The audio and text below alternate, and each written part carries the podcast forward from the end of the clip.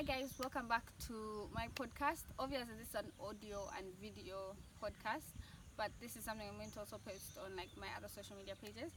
And I just wanted to illustrate and show you guys what I was talking about when I said um, diets and how we eat really affect us.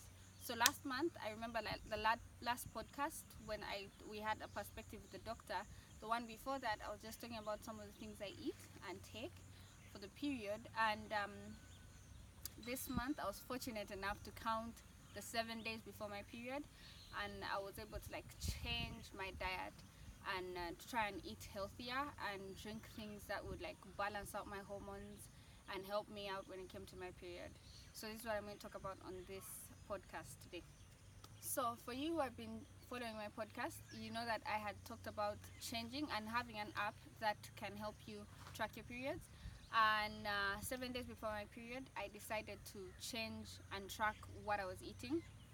So I cut out deep fried food I cut out junk and I cut out a lot of milk. I genuinely don't take a lot of milk but um, so once in a while I have a milkshake but I had to cut that out.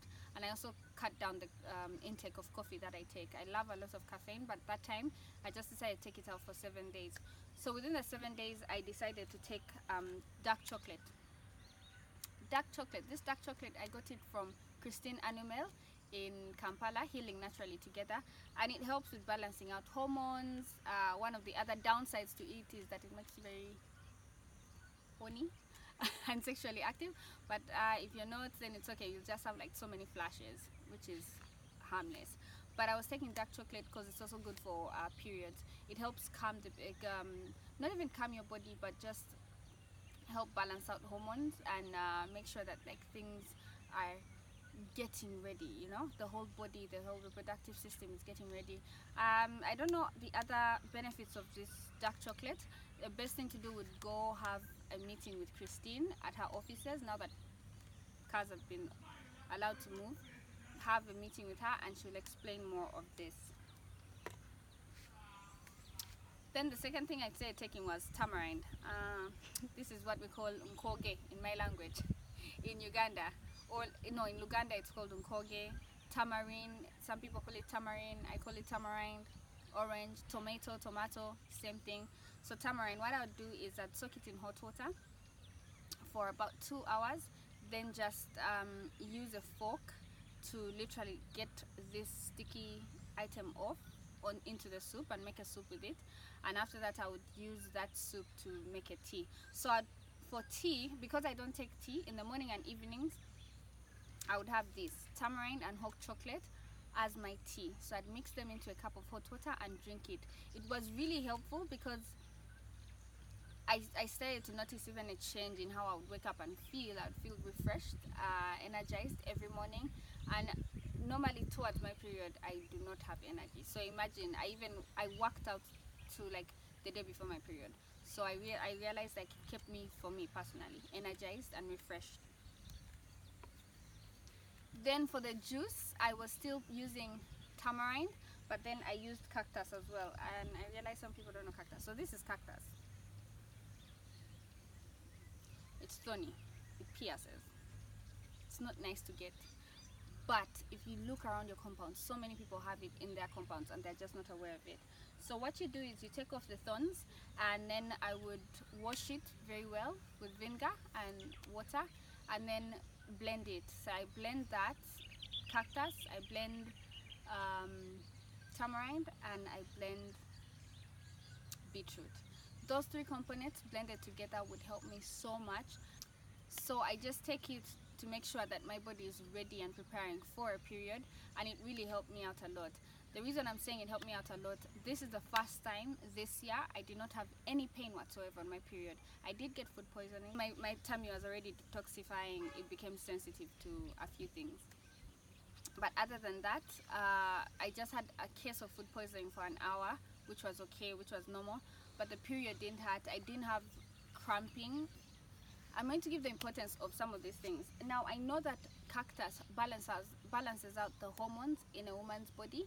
That's why I'm taking it. And like I, I said, I'm also going to start taking it now because I noticed I had I had like an outbreak of acne here and that's just a hormonal imbalance that's your body your hormones in the body are imbalanced and when i checked obviously it's that ovulation it's the window ovulation window so my body is imbalanced uh, my hormones are imbalanced i mean um, so i'm going to be taking cactus and then i'm going to continue taking beetroot because i need enough blood in my body which is very crucial for any woman. And then those who are suffering from fertility issues we need a lot of blood in our body. So our blood levels need to be up at a healthy number. I think 14 is a healthy number.